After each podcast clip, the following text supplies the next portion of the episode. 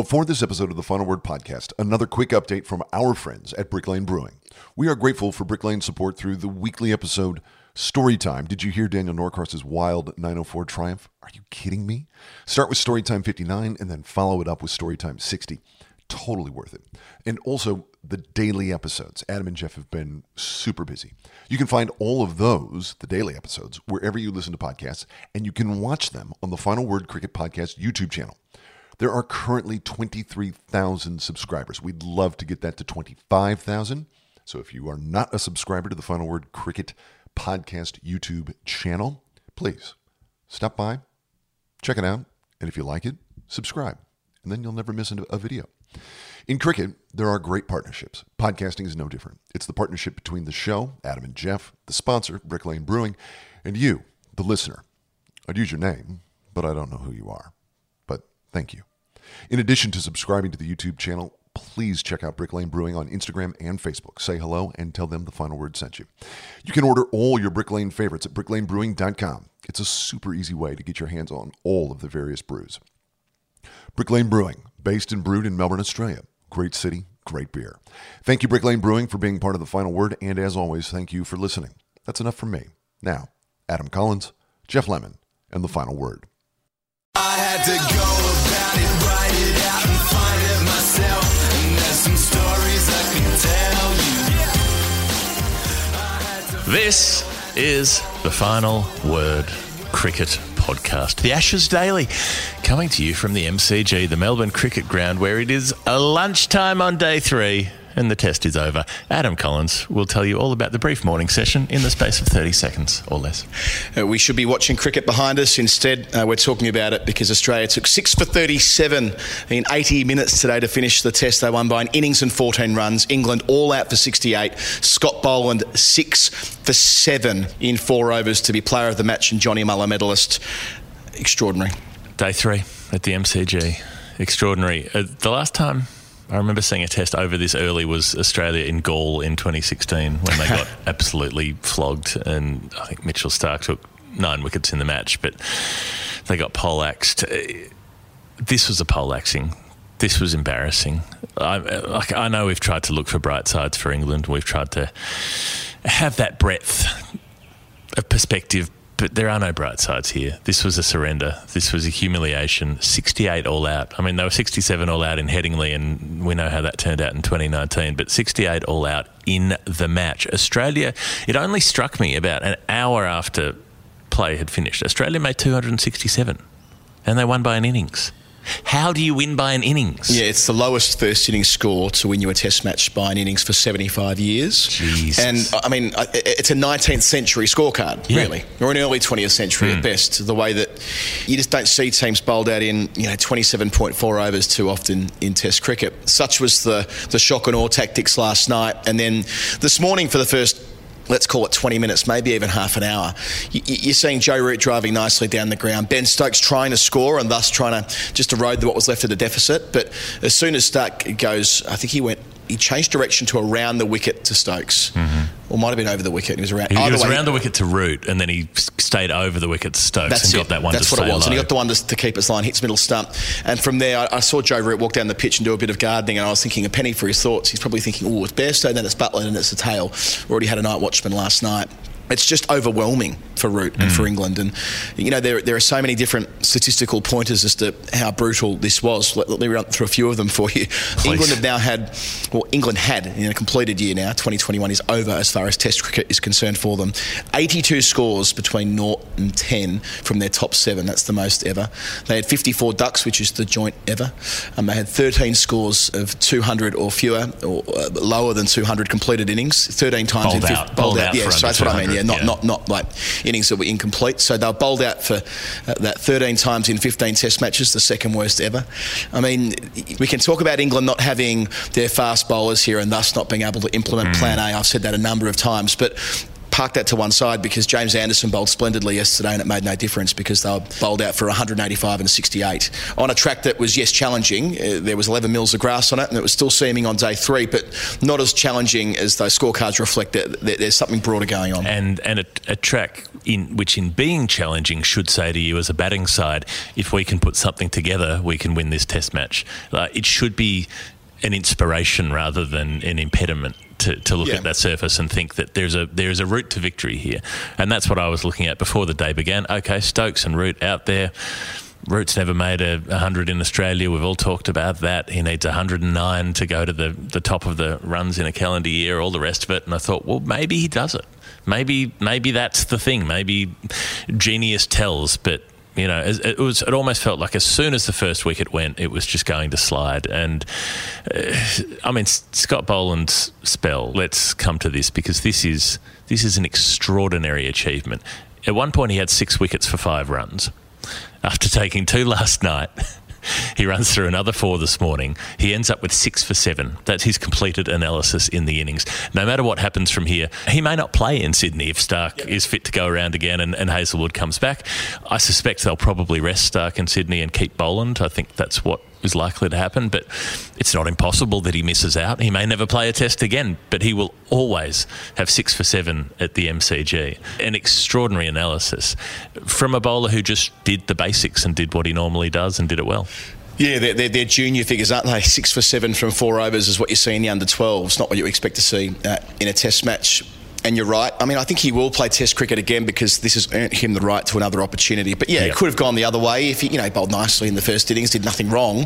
He, he might not have necessarily done too much in the second dig, and it could have been akin to what happened to Michael Neser last week. But yeah. he, he useful. Will, he, thanks for coming. Yeah, useful. You know. Played your role. You're one of six seamers used in a not a rotation um, policy, but um, in a group that's yeah. that, that's showing no fidelity to bags of wickets. Jhye Richardson didn't play here after taking five for forty-two in the second innings at Adelaide. I expect Richardson will play again in the series, but my point is is that it could have been one and out. Mm. Now it won't be, but yeah, that, that broader the spirit of the day. I mean, the M C G had forty-one thousand people in for eighty minutes of cricket, and they will never forget it. They won't regret it. None of them will say, oh, gee, only eighty minutes of cricket. They'll mm-hmm. all be able to say they were there the day that Scott Boland took six for seven in four overs. Absolutely. And the I think what was really important in that spell was how he picked up the wicket of Joe Root. So you could diminish some of the wickets. You could say last night, you know, Hameed is spooked, then he gets the night watchman, then he gets Bairstow with a, a sort of dicey L B W call that ends up being umpire's call on both impact and clipping the off stump as, as Johnny Bairstow sort of played across it and it hit him almost outside the line. Uh, one, that, one where you would have thought you'd normally be spared, except I think the umpire was a bit confused by the bat coming across. It made it look like it had hit him more directly in front than it had. But the piece of bowling that he uses to get Root, where he bowls that little bit straighter, he pitches it up a bit more, but he still gets that same seam movement to deck away, draws Root into the drive. Root's been driving straight really nicely. Goes for that shot because that ball's there for it, except there's the seam movement. It takes the edge. I mean... just a perfect bit of seam bowling. Yeah, I mean, you see those spells sometimes when a bowler looks like they're a chance of taking a wicket every ball, and in all three overs, three overs, the Boland bowled today, all eighteen deliveries that he sent down today, he looked a chance of taking a wicket. You focused on the Root dismissal, I'll do so, the Bairstow one. He was picked for the M C G because they, they sense that he just... understands the length to bowl here. Since Matt Page took over as curator, his numbers are extraordinary. We've referenced those already because he continues to hit the top of off stump. And the Bairstow dismissal, yeah, unlucky, I agree. If you double umpire's call, you're stiff. Mm. And the fact that he was beaten on the outside edge, back pad, it didn't look out to me initially, and umpire's call got him the, the wicket. But... if you think about it, your job as a fast bowler is to hit the top of off stump. Mm-hmm. And that's where that ball was going, the very top of off stump. That's because he's just taught himself how to bowl a perfect length at this ground. Yep. And again, we, we, we referenced it last night, but do so again now. Credit to the selectors for having the foresight to pick a guy who has shown a, a capacity to be a match winner at this particular venue. There was a contrast. Andy Zaltzman, I was talking to before play from Test Match Special, he goes, the, the contrast is when Ben Duckett got picked to play for England back in twenty sixteen. Mm. He was playing second division county cricket on effectively green seamers in the days when there was no toss, I'm pretty sure, and um, and it was heavily tilted in favour of seam bowlers who were bowling about one hundred fifteen kilometres an hour. Right. Then he was asked to open the batting on test debut in Bangladesh against two spinners, and then the same. Yeah. So there's, there's that model of yeah. blooding a guy into test cricket, sure. or, or there's the Boland model, which is you you lay it out for them in their best possible chance of success, and, and Boland mm. um, took it with both hands, and, and we'll talk about this a bit more in the Hall of Fame, I suppose, but it, it was special for a number of reasons. Yeah, I, I will go through that um, in just a moment on the show, but we need to reflect on the fact that the Ashes are done. They're decided mm. in, what, twelve days? eleven uh, days and eighty um, minutes. Yep. And a lot was made of this in oh two oh three yeah. when Australia did the job in ten days. It was the quickest retention ever. Mm. I'm, I'm not sure if this is the second quickest. It probably isn't. There was probably one resolved in eleven yeah. days. But nevertheless, eleven days and eighty minutes, it's... It's, it's a, disingenuous to call this twelve days yeah, if you don't I, get to the end of the first session. Well, that's right. And the fact that Brisbane finished in, in, a, yeah. you know, in a session on, on the fourth day as well, it reinforces just what a mismatch this is. That's, it's a great measure to assess what a mismatch this has been across three test matches so far. Even at Adelaide, when it got to the final stanza, it was with Australia winning by two hundred seventy-five runs after sort of brave resistance for a couple of sessions. But as we pointed out last night, England are yet to win entirely a day on the tour. Yep. So it comes back to this broader picture stuff that I know we've talked about before. You mentioned one hundred fifteen kilometre per hour seamers in April. That's the kind of preparation. That's what happens in county cricket. We, on the, the T M S interviews, we asked both Root and Silverwood, does your system, can it produce players who are good enough to handle this? And they both, you know, they didn't want to be seen to be sledging their current players, but they both said that's something that we'll need to look at after this. You know, this is this isn't something we can answer now, but they certainly weren't denying that was the case. They were. The broader structural problem is, and I know we can slam England and say they were hopeless and say they were weak and whatever, and people will, and Joe Root was talking about needing to get courage back, you know, pride back in the badge and all the rest of it. I'm going to put it this way. You can be as proud and as passionate as you want. You can be bursting with Justin Langer pride about going out there for your country. You can be weeping a solitary tear at the national anthem. It can mean everything to you. And if you're Zach Crawley, who hasn't played cricket in months, how are you supposed to go out there and succeed? Exactly. If you're Johnny Bairstow, who hasn't played cricket in months, how are you supposed to do it? It if you're players who've come in, you know, Dan Lawrence might come in for the next test match. How the hell is he supposed to score runs? If you haven't been given the grounding, if you don't play a quality of cricket at home that is good enough to prepare you, what chance have you got? There are myriad things here to, to pull at. First of all, the England system is contested space, and I acknowledge that. I acknowledge there'll be people watching who, who, who want to punch the screen when we when we talk about this, but for a long time there, there's been discussion around the eighteen counties and whether that's too diluted with talent at the top. That, that'll invariably be a conversation again. But on the other hand, I I, I understand that, that people do have frustration about when county cricket's played, pushed to the, as they say, the margins of the summer, a lot mm. of it in April and Barely May, a lot summer. of it in September, not so much in the middle of the summer. I also understand the financial imperative of having short-form cricket cricket to help fund the game through that part of the season as well. There's no perfect way of resolving that. But where I where I see there being gaps is that, well, one, the preparation on this tour. It used to be a five-test match tour would go hand-in-hand with six tour games. You'd play every state. And that's not going back to the seventies when they'd play, you know, New South Wales country and, you know, yeah. whoever else was floating about. Sure. This is only as recently as oh two oh three, I reckon, they played all, all six state teams.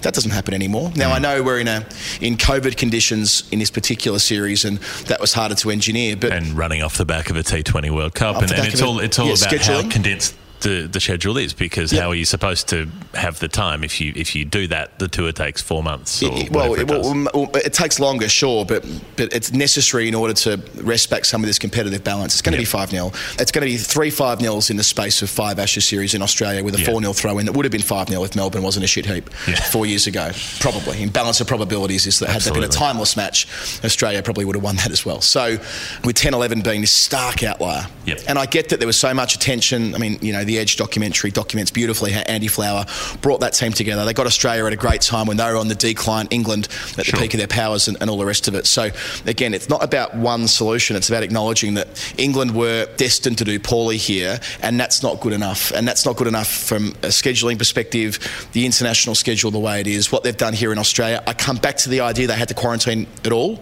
They didn't need the quarantine in Queensland. That was a decision to make sure the first test was at the Gabba. Had they quarantined in any other other, well, not in any other, in New South Wales or Victoria. Had they arrived in any other state, they could have played a couple of proper warm-up games and had freedom of movement and all the rest of it, not needing to be uh, in a hotel for fourteen days. These things might have made a, a marginal difference, but yes, the systemic questions. And by the way, this isn't saying, oh, it's the hundreds' fault. You see a bit of this. It's the hundreds' fault. It's the no, no, no, no. You know what happened today at the M C G? How can you blame the hundred when the hundred started this year? Yeah, I mean, it's it's irrational thinking. Yeah, the hundred's three weeks of cricket that hasn't made made yeah. or broken the difference no. either way. But you cannot win a Test series if you don't have any batting. And twenty ten eleven, they had Bell, Cook, Trot, battle hardened batsmen, Pryor, Peterson. You know, they had generational Strauss. Greats and battle hardened types yeah. who've been around for a while, and they don't have that here. I mean, that stat that's been doing the rounds about since two thousand and oh, I want to say fourteen, the highest average for a player who's debuted for England is Rory Burns with an average of thirty-one point five. Yeah, and again, blunt measures and all yep. the rest, but it, it tells a story that's unavoidable now for English cricket. That if they ever want to be successful in Australia again, things need to change. And I don't think, by the way, it's just an England thing. Playing away from home, you know, you pop Australia in Asian conditions, they will be there nine times this year, especially when they're in India. Why don't they do well there? Well, mm. that's because we, we don't see enough, I suppose, reciprocity when it comes to A tours. And I think there's something yeah. to be looked at there about getting more English teams at a junior level, or let's call the England Lions. Why don't they come here every second year mm. and, and play against every state, for example? I think there's there are areas we can improve on that middle tier between domestic cricket and the top flight. Right, you know, more yeah, more ways to, to gain that, that exposure. Which is so, what India have done, by the way. So Australia, they, they've ripped through this. They didn't need to be good with the bat. I mean, they some of that batting frailty for, for Australia was exposed. They were bowled out for two sixty-seven. Yep. You know, it was a competitive-ish total on this surface, um, and they ended up absolutely strolling it in much more easily than they should have, but their bowling was so good in this test. Their bowling's been so good throughout the series. I want to put a, a, a laser pointer on Mitchell Starc, because he yep. he was questioned before the series even. There were questions about, is he still good enough to be an automatic pick? Should he be in there? Should someone like Jhye Richardson be in there ahead of him? Has he had his time? All of the rest of it. He's been the constant while the other big two bowlers have missed. He had to lead the attack in Adelaide. He did that really well. He's been effective. Like, he's had bad overs, but he's been effective in almost every spell at some point. He's got key wickets at key times consistently throughout the series. I think um, this is, for me, this is his best series for a long time that I can remember. I think that the Australian public are at peace with what Mitchell Starc is at last. But he's been better. He's been much more consistent here than he has in some no, series. Okay, sure. Past. Yeah, that's true. And, and, you know, he has had bad test matches and has had series where he's fallen off quite considerably. Yep. Uh, India at Brisbane earlier this year stands out as one of those. But I think that people understand more and more now that a guy who relies on such an athletic approach and, you know, uh, left arm really giving it his all, trying to take wickets with every delivery. He, he's not like Pat Cummins, who lands it in the proverbial shoebox. Starc will never be that guy. He'll never be like Josh Hazlewood. He does a different thing, and they all complement each other quite well. And with Starc, uh, you know, we're, we're talking about what happened today, but back on day one, he bowled twelve overs in the middle and final sessions and picked up a couple of wickets after only bowling three before lunch. Cummins bowled ten before lunch. Starc was held back, got up ahead of steam and bowled as well as he's bowled mm. uh, at different points uh, through that day. And then today, when just at the moment when Root and Stokes looked like, okay, they might be they might be kind of finding their way here, mm-hmm. it's Starc who makes the intervention. Yep. It was Starc last night with two in two, so I agree with you. And I'm glad that and some of that pressure. Root in the first innings. Exactly. Like he's he's had interventions at timely points throughout yeah. the series. And, and he would have been player of the match um, at Adelaide in a, at, at a different time. And yep. just in terms of sort of underrated or un- unheralded performances in this match, a note for Marcus Harris as well. Uh, who, who outscored England. England outscored in England. The second innings were outscored by Marcus Harris. Yeah, he made, he the, made... the least convincing player in the Australian eleven, the one who's had the toughest series to date, outscored England yeah, on his own. And what a nuggety innings it was, cliched as that might be to say. I thought the way that he committed himself to the task yesterday against Anderson especially was commendable, and getting to the other end, yeah, it relies on a, a little bit of luck, as it always will when getting to seventy-six at test level, but he's been out of luck, and, and that's the that's the roller coaster of test cricket, managing the emotions. And mm. as um As Pat Cummins said on the on our interview on commentary after the game, it'll be Marcus Harris who will lead the celebrations tonight, and they mm. and they, they they are invested in him becoming the sort of player they hope he can be at Test level. And this might be, he didn't make a hundred, but it might be a turning point for him. It might be. Uh, the Final Word Hall of Fame. It's brought to you by Zoleo. Z O L E O. O L E O dot com. Uh, it's a magic box that turns your smartphone into a satellite phone, so you can text or email from anywhere on the planet to anywhere on the planet. You can win one. for free. It's worth one thousand dollars plus. Uh, go in the, the, the comments section, the text bit below this episode, click the link, fill in your details, bang, you're in the competition. The Final Word Hall of Fame, where we pick the most final word moment of the day. And I, I know we've talked about Scott Boland on the previous two days, but I wrote about him last night. Even I couldn't have predicted that it would go this right, this drastically right on this day. Now, the Johnny Mullagh medal got minted a few years ago for the, the best player on ground in the Boxing Day Test. Johnny Mullagh's real name is Unaarrimin. He was an Aboriginal player from the Western District in Western Victoria in the eighteen sixties and seventies. And, and he's the inspiration. He was such a wonderful cricketer. He was the inspiration for this medal. He played at the M C G uh, in the eighteen hundreds.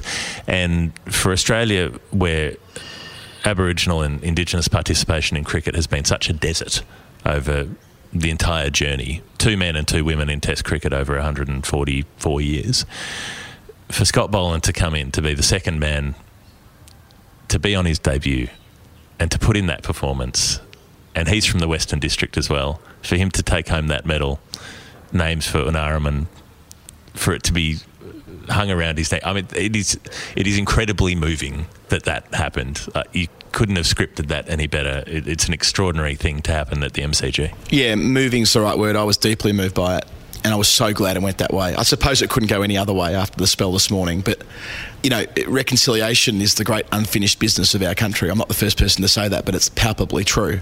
Martin Flanagan wrote of the nineteen ninety-three grand final that the that the entire day here at the Melbourne Cricket Ground was was one of Australia's great, albeit unrecognised, reconciliation ceremonies. And in my initial thinking today when Scott Boland was being recognised was that this sits right alongside that, as it did when Arnie Joy read out his name and the entire Southern Stand just, I mean, it was ferocious, that, that roar, um, the way he was recognised throughout the week. Yeah, he's a Victorian, but there was more to it, I think, and it was an impactful thing that happened today. It was something that will live long in the sporting consciousness, and I think more broadly than that as well, what a tremendous thing to happen. And, and a nod to Cricket Australia as well on this. They've they've put in the hard yards when it comes to doing their bit in recent years on including more Indigenous players in the system where at all possible. We, we've had interviews on the show before, including with Dan Christian, about this very topic. The team they took to England, but, but Boland was part of in, in two thousand eighteen. Even just in terms of the language, the fact that they no longer use Australia Day um, for January twenty-sixth. They have consistently in the last generation or so acknowledged that not enough has been done. Uh, the Reconciliation Action Plan, they've had two versions of that. And I know that's not linked to what Boland did between the twenty-two yards that matter most today, but it complements it beautifully. Yeah, it's it's a it's a moment of significance that we'll look back on, and I think it will become more apparent how significant it was in years to come. Well, it's a, a beautiful afternoon in Melbourne. It's an open afternoon, an empty afternoon, no cricket. No more work left to do. Uh, in the middle of the third day, what should be the, the second session of the Boxing Day Test Match. Uh, what an extraordinary thing that's happened. If you're listening in from the U K and feeling disconsolate in the middle of the night where it's dark and it's cold and uh, there's not much cheer to be had from following the cricket, our thoughts go out to you. If you're feeling good in Australia and Uh, happy and festive, then we're with you as well. All we can do is go off and enjoy this afternoon. It would be irresponsible not to, Adam, for the sake of everybody else. We have many shows coming up during uh, the break between now and Sydney, weekly shows, a history show, which is called Story Time, uh, where we talked about Johnny Mullagh in the past. And um, if you want a reference point to that, get in touch with us on social media. We can refer you there. Patreon.com forward slash the final word is uh, where you can support what we do financially as well. Uh, and I think that's just about it. I think that's it. It's the Ashes Daily. Uh, thanks to Dave Collins, who's been doing all the editing. We will see you with the Ashes Daily uh, from Sydney, if not before. Final Word, Geoff Lemon, Adam Collins. Take care. Ta-da. I had to go about it, write it out and find it myself. And there's some stories I can tell you. I had to fail, had to fall just for what I did well. And there's some stories I can tell you. Thanks for listening to the Final Word Cricket Podcast. All of Adam and Geoff's previous episodes are available at final word cricket dot com, including Storytime twenty. That's forty story times ago. forty. Almost a year's worth of Nerd Pledge. Why Storytime twenty? Because it features comedian Will Anderson. It's a great chat. I think you're going to love it. final word cricket dot com for all things Final Word. And thanks once again to our friends at Brick Lane Brewing. Shop online at brick lane brewing dot com. Thanks for listening. More from Adam and Geoff real soon.